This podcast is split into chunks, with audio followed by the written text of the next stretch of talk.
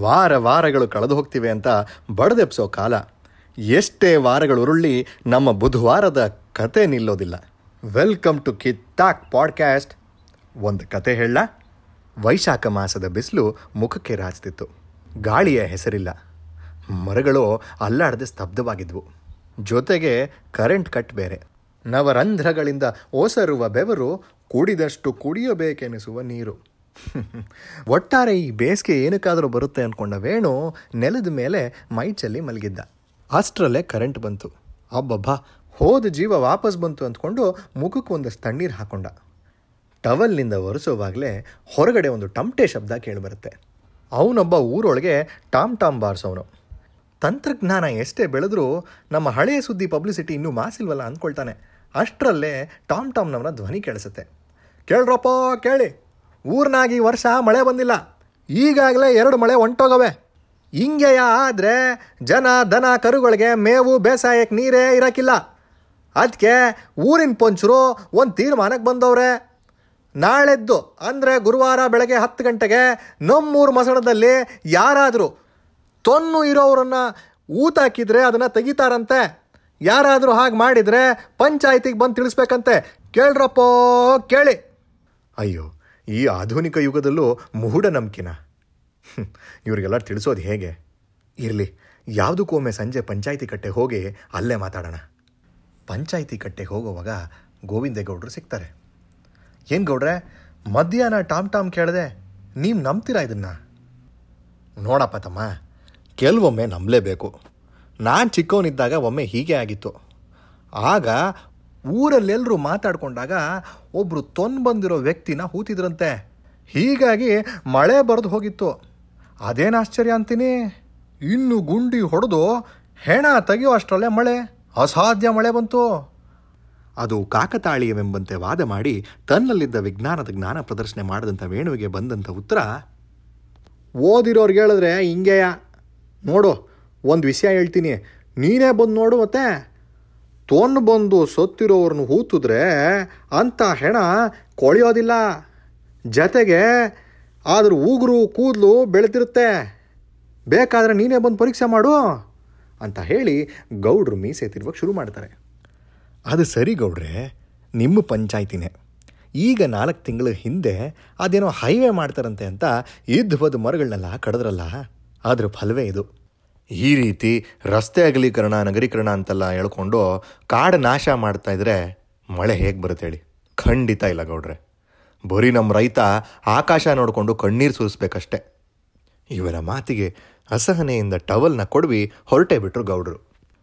ಶನಿವಾರ ಬೆಳಗ್ಗೆ ಹತ್ತು ಗಂಟೆಗೆ ಪಂಚಾಯಿತಿ ಬಳಿ ಜನರೆಲ್ಲ ಸೇರ್ತಾರೆ. ಪೊಲೀಸರು, ತಹಶೀಲ್ದಾರರು, ಮುಖಂಡರು, ಅಲ್ಲೇ ಒಬ್ಬ ಓದಕ್ಕೆ ಶುರು ಮಾಡ್ತಾನೆ. ಮಹಾಜನಗಳೇ ಈ ಸಲ ಮಳೆ ಕೈ ಕೊಟ್ಟಿದೆ. ಅದಕ್ಕೆ ಹಲವಾರು ಕಾರಣಗಳಿರಬಹುದು. ವೈಜ್ಞಾನಿಕ ಕಾರಣಗಳು ಇರಬಹುದು. ಆದರೆ ನಮ್ಮೂರಿನ ಹಿರಿಯರು ತೀರ್ಮಾನಕ್ಕೆ ಬಂದಿರೋ ರೀತಿ ತೊನ್ನು ಬಂದು ಸತ್ತಿರೋರನ್ನ ಹೂತಾಕಿದ್ರೆ ಮಳೆ ಆಗಲ್ವಂತೆ. ಅದಕ್ಕೆ ಇವತ್ತು ಅಂಥ ಶವಗಳನ್ನು ಹೊರತೆಗೆದು ಅವರ ಸಂಬಂಧಿಕರ ಅನುಮತಿಯೊಂದಿಗೆ ಪುನಃ ಸುಡಲಾಗುತ್ತೆ. ಅವನ ಮಾತುಗಳು ಮುಗಿದ ಮೇಲೆ ಕೆಲವು ದಾಖಲೆಗಳಿಗೆ ತಹಶೀಲ್ದಾರ್ ಸಹಿ ಮಾಡ್ತಾರೆ. ಅಲ್ಲೇ ಇದ್ದ ವೇಣು ತಲೆಯಲ್ಲಿ ಜಿಜ್ಞಾಸೆಗಳು ತುಂಬಿರುತ್ತೆ.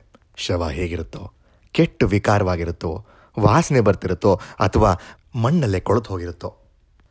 ಅಂದು ಒಟ್ಟು ಮೂರು ಮನೆಗಳಿನ ಶವಗಳನ್ನು ಗುರುತು ಮಾಡ್ತಾರೆ. ಮೊದಲನೆಯದು ಸಣ್ಣಮ್ಮ. ಆಕೆಗೆ ತೊನ್ನಿತ್ತಂತೆ. ಆದರೆ ದಫನ್ ಮಾಡೋದಕ್ಕೆ ಹಣ ಇಲ್ಲದೆ ಅವಳನ್ನು ಹಾಗೆ ಹೂತಿದ್ರಂತೆ. ಇನ್ನು ಎರಡನೆಯದು ವೀರಭದ್ರಸ್ವಾಮಿಯವರು. ತೊಂಬತ್ತು ವರ್ಷಗಳು. ಲಿಂಗಾಯತ ಸಂಪ್ರದಾಯದಂತೆ ಅವರನ್ನು ಮಣ್ಣು ಮಾಡಲಾಗಿತ್ತು. ಆದರೆ ಅವ್ರಿಗೆ ತೊನ್ನಿರೋದು ಯಾರಿಗೂ ಗೊತ್ತೇ ಇರಲಿಲ್ಲ. ಮನೆಯವ್ರಿಗೆ ಗೊತ್ತಾಗಿ ಶವನ ಹೊರತೆಗೆಯಲು ಅನುಮತಿ ನೀಡ್ತಾರೆ. ಇನ್ನು ಮೂರನೆಯದಾಗಿ ಊರ ಹೊರಗೆ ಇದ್ದ ಒಬ್ಬ ಭಿಕ್ಷುಕ. ಆತ ಕಜ್ಜಿಯೋ ತೊನ್ನೋ ಗೊತ್ತಿರಲಿಲ್ಲ. ಆತನ ಹೆಸರು ಇಲ್ಲಿ ಬಂದುಬಿಡ್ತು. ಮೊದಲು ಅದೇನೋ ಪೂಜೆ ಮಾಡ್ತಾರೆ. ಒಂದು ಮಡಿಕೆಯಲ್ಲಿ ನಿಂಬೆಹಣ್ಣು, ಹೂವು, ವಿಳೆದೆಲೆ ಇಟ್ಟು ಅದನ್ನು ಸಮಾಧಿ ಸುತ್ತಲೂ ಬಳಸಿ ಬಂದು ಹೊಡಿತಾರೆ ನಂತರ ಒಂದು ಕೋಳಿಯನ್ನು ಕತ್ತರಿಸಿ ರಕ್ತನ ಸಮಾಧಿ ಮುಂದೆ ಹಿಡಿತಾರೆ. ಅಯ್ಯೋ, ಮನುಷ್ಯ ಎಷ್ಟು ಕ್ರೂರಿ. ಇದ್ದಾಗಲೂ ಹಿಂಸಿಸುವ ಪ್ರವೃತ್ತಿ ಸತ್ ಮೇಲೂ ಬಿಡೋದಿಲ್ಲ. ಜೊತೆಗೆ ಪ್ರಾಣಿ ಹಿಂಸೆ ಬೇರೆ. ಅಂತ ನಗ್ತಾನೆ ವೇಣು. ಅಗಿಯೋಗಿ ಶುರು ಮಾಡ್ತಾರೆ. ಸಣ್ಣಮ್ಮ ಸತ್ತು ಸುಮಾರು ಹತ್ತು ತಿಂಗಳಾಗಿತ್ತು. ಶವ ಹೊರ ತೆಗೆದ ಮೇಲೆ ಗೋಚರ ಆಗುತ್ತೆ. ಮುಖ ವಿಕಾರವಾಗಿರಲಿಲ್ಲ. ಬಿಳಿಚ್ಕೊಂಡಿತ್ತು. ಕೂದಲುಗಳು ಹಾಗೇ ಇದ್ವು ಉಗುರುಗಳು ಬೆಳೆದಿರೋದು ಆಗಿದವರು ಮೇಲಿದ್ದವರು ತೋರಿಸ್ತಾರೆ. ಶವನ ಪಕ್ಕದಲ್ಲಿಯೇ ಚಿತೆ ಮೇಲೆ ಇಡ್ತಾರೆ ಇನ್ನು ವೀರಭದ್ರನವರ ಶವ. ಅದನ್ನು ಹಾಗೇ ಮಾಡಿ ತೆಗೆದ್ರು. ಏನು ಆಶ್ಚರ್ಯ ಅಂದರೆ ಅವರ ಶವ ಕೂಡ ಕೆಟ್ಟಿರಲಿಲ್ಲ. ಹೇಗೆ ಹೂತು ಹಾಕಿದ್ರೋ ಹಾಗೇ ಇತ್ತು. ಅದನ್ನು ಕೂಡ ಚಿತೆ ಮೇಲೆ ಇಟ್ಟರು ಇನ್ನು ಮೂರನೇದು, ಅದು ಆ ಭಿಕ್ಷುಕನದ್ದು. ಅಷ್ಟರಲ್ಲೇ ಅಲ್ಲೊಬ್ಬ ಮುಂದೆ ಬಂದು ಕೂಗಾಡ್ಲಿಕ್ಕೆ ಶುರು ಮಾಡ್ತಾನೆ. ಸಾಕು ಸ್ವಾಮಿ ನಮ್ಮ ಹಿರಿಯರನ್ನ ನಾವು ಮರ್ಯಾದೆಯಿಂದ ಗೌರವದಿಂದ ಕಳಿಸ್ಕೊಟ್ರೆ ಮತ್ತೆ ಗುಂಡಿನ ಬಗೆಯೋದೆ. ಇದು ಯಾವ ನ್ಯಾಯ ರೀ? ಇದು ಬರೀ ಮೌಢ್ಯವೇ ಹೊರತು ಬೇರೇನಲ್ಲ. ಅರೆ, ಇವನ್ ಯಾವ ಇವನು ಕಡ್ಡಿ ಆಡಿಸೋಕೆ ಅಂತ ವೇಣು ತಲೆ ಎತ್ತಿಯ ವ್ಯಕ್ತಿನ ನೋಡ್ತಾನೆ. ಮಾತಿಗೆ ಮಾತು ಬೆಳೆಯತ್ತೆ. ಅಷ್ಟಕ್ಕೂ ಆ ಭಿಕ್ಷುಕನಿಗೂ ನಿನಗೂ ಯಾವ ಸಂಬಂಧ ಇಲ್ಲ ಅಂತ ಹೇಳಿ ಅಗ್ಯೋದನ್ನು ಮುಂದುವರಿಸ್ತಾನೆ ಆ ವ್ಯಕ್ತಿ ಅಲ್ಲಿಂದ ಗುಣಕ್ತಾನೆ ಜಾಗ ಖಾಲಿ ಮಾಡ್ತಾನೆ. ಗಂಟೆ ಮಧ್ಯಾಹ್ನ ಒಂದೂವರೆ. ಈ ಗುಂಡಿ ಯಾಕೋ ಸ್ವಲ್ಪ ಆಳಕ್ಕೆ ಹೋದಂಗೆ ಕಂಡುಬರುತ್ತೆ ಅಷ್ಟರಲ್ಲೇ ಮೇಲಿದ್ದೊಬ್ಬ ಹೇಳ್ತಾನೆ ಅದೇ ನಾಟ್ನಲ್ಲಿ ಊತಾಕವ್ರ ಸ್ವಾಮಿ? ಕೊನೆಗೂ ಅವ್ರಿಗೆ ಕಂಡು ಬರುತ್ತೆ. ಆದರೆ ಅವರೆಲ್ಲ ಅನ್ಕೊಂಡಂಗೆ ಅಲ್ಲಿ ಕೊಳಿಯೋ ಅಳಿಯೋ ಶವ ಇರಲಿಲ್ಲ. ಓಯ್ ಮಾರಪ್ಪ ಇಲ್ಲಿ ನೋಡ್ಲಾ, ಹೆಣನೇ ಕಾಣಿಸ್ತಿಲ್ವಲ್ಲ? ಗುಂಡಿಯೊಳಗೆ ಹೆಣದ ಬದಲು ಒಂದು ಅಸ್ಥಿ ಪಂಜರ ಕಾಣಿಸುತ್ತೆ. ಮೇಲಿದ್ದವರು ಕುತೂಹಲ. ತೊನ್ನು ಬಂದಿದ್ರೆ ಹೆಣ ಹಾಗೆ ಇರಬೇಕಿತ್ತಲ್ಲ? ಮೊದಲೆರಡು ಶವ ಕೆಟ್ಟಿರಲಿಲ್ಲ. ಹೀಗೆ ಮೇಲಿದ್ದವರು ತಲೆಗೊಂದು ಮಾತಾಡ್ತಿರುವಾಗಲೇ ಆ ಅಸ್ಥಿ ಪಂಜರನ ಮೇಲ್ ತೆಗಿತಾರೆ. ಅರೆ, ಇದೇನಿದು? ಹೆಂಗ್ ಸಿದ್ದಂಗಿದೆ ಅಂತ ವೀರಪ್ಪ ಗೌಡರು ಜೋರಾಗಿ ಹೇಳಕ್ಕೆ ಶುರು ಮಾಡ್ತಾರೆ. ವೀರಪ್ಪ ಗೌಡ್ರೆ, ಆ ಭಿಕ್ಷುಕ ಸತ್ತಾಗ ಮಣ್ಣು ಮಾಡಿಸಿದ್ರಂತೆ, ಹೆಂಗಸ? ಅಲ್ರಿ, ಪಂಚನಾಮೆ ಮಾಡೋಕ್ಕೆ ಮುಂಚೆ ಸತ್ತವರ ಹೆಸರು ಕೊಟ್ಟಾಗ ಎರಡು ಗಂಡು ಒಂದು ಹೆಂಗ್ಸ್ ಅಂತ ಹೇಳಿದ್ರಲ್ಲ, ಇಲ್ಲಿ ಏನಾಗಿದೆ? ಕನ್ನಡಕ ಸರಿಪಡಿಸ್ಕೊಳ್ತಾ ಆಶ್ಚರ್ಯದಿಂದ ಕೇಳ್ತಾರೆ ತಹಶೀಲ್ದಾರರು. ಸಂಜೆ ಆಗೋಕ್ಕೆ ಮುಂಚೆ ದಫನ್ ಮಾಡಬೇಕು ಅಂತ ಊರಿನವರು ಒತ್ತಾಯ ಮಾಡ್ತಾರೆ. ಮುಂದಿನ ಕಾರ್ಯಕ್ಕೆ ಅವರು ಅಣಿಯಾಗ್ತಾರೆ. ಅಷ್ಟರಲ್ಲೇ ಗುಂಡಿಯೊಳಗಿದ್ದ ಮಾರಸ್ವಾಮಿ, ಕಾಲ್ ಬೆರಳಲ್ಲಿ ಕಾಲುಂಗ್ರ ಆಯ್ತಾ ಮತ್ತೆ ಜನರಲ್ಲ ಆಶ್ಚರ್ಯ, ಕುತೂಹಲ. ತಹಶೀಲ್ದಾರು ಮುಂದೆ ಬಗ್ಗೆ ನೋಡ್ತಾರೆ.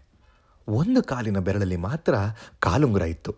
ಕೂಡಲೇ ಪಿ ಎಚ್ ಸಿಯ ವೈದ್ಯರಿಗೆ ಹೇಳಿ ಇದನ್ನು ಪರಿಶೀಲಿಸಿ ಅಂದಾಗ ಅಲ್ಲಿದ್ದ ವೈದ್ಯರು, ಸ್ವಾಮಿ, ಮೇಲ್ನೋಟಕ್ಕೆ ಇದು ಹೆಂಗಸೆ ಹೌದು ಅಂತ ಹೇಳ್ತಾರೆ. ಹೂತ್ ಹಾಕಿದ ಶವ ಭಿಕ್ಷುಕನದ್ದು. ಇಲ್ಲಿ ಸಿಕ್ಕಿರೋದು ಯಾವುದೋ ಹೆಂಗಸಿನ ಶವ. ಪರಾಪರ ಅಂತ ತಲೆ ಕೆರ್ಕೊಂಡು ತಹಶೀಲ್ದಾರರು ವೀರಪ್ಪ ಗೌಡ್ರೆ ಸತ್ತಿದ್ದು ಗಂಡ್ಸೆ ಅಂತ ನಿಮಗೆ ಖಾತ್ರಿ ಇದೆಯಾ? ಅಯ್ಯ, ಬಿಡಿ ಸ್ವಾಮಿ, ನಾನೊಬ್ನೇ ದಫನ್ ಮಾಡದ್ನಾ? ಭಿಕ್ಷುಕ ಸತ್ತಿದ್ದು ಅಂತ ಊರಿನ ಎಲ್ರಿಗೂ ಗೊತ್ತೈತೆ? ಆದರೆ ಇದು ಮಾತ್ರ ಯಾಕೋ ಏನಾಗಿರ್ಬೋದು? ಇದು ಯಾಕೋ ಸರಿ ಕಾಣ್ತಿಲ್ಲ ಅಂತ ತಹಶೀಲ್ದಾರರು ಅಲ್ಲಿದ್ದ ಪಿ ಸಿ ಮೂಲಕ ಎಸ್ ಐಗೆ ಹೇಳಿ ಕಳಿಸ್ತಾರೆ. ಈ ಶವನ ಜಿಲ್ಲಾ ಆಸ್ಪತ್ರೆಗೆ ಕಳಿಸಿ ವರದಿ ಮಾಡಬೇಕು ಅಂತ ಹೇಳಿ ಉಳಿದ ಎರಡು ಶವಗಳ ಬಗ್ಗೆ ರಿಪೋರ್ಟ್ ಬರೆಯಲು ಸೂಚಿಸಿ ಜೀಪ್ ಹತ್ತುತ್ತಾರೆ.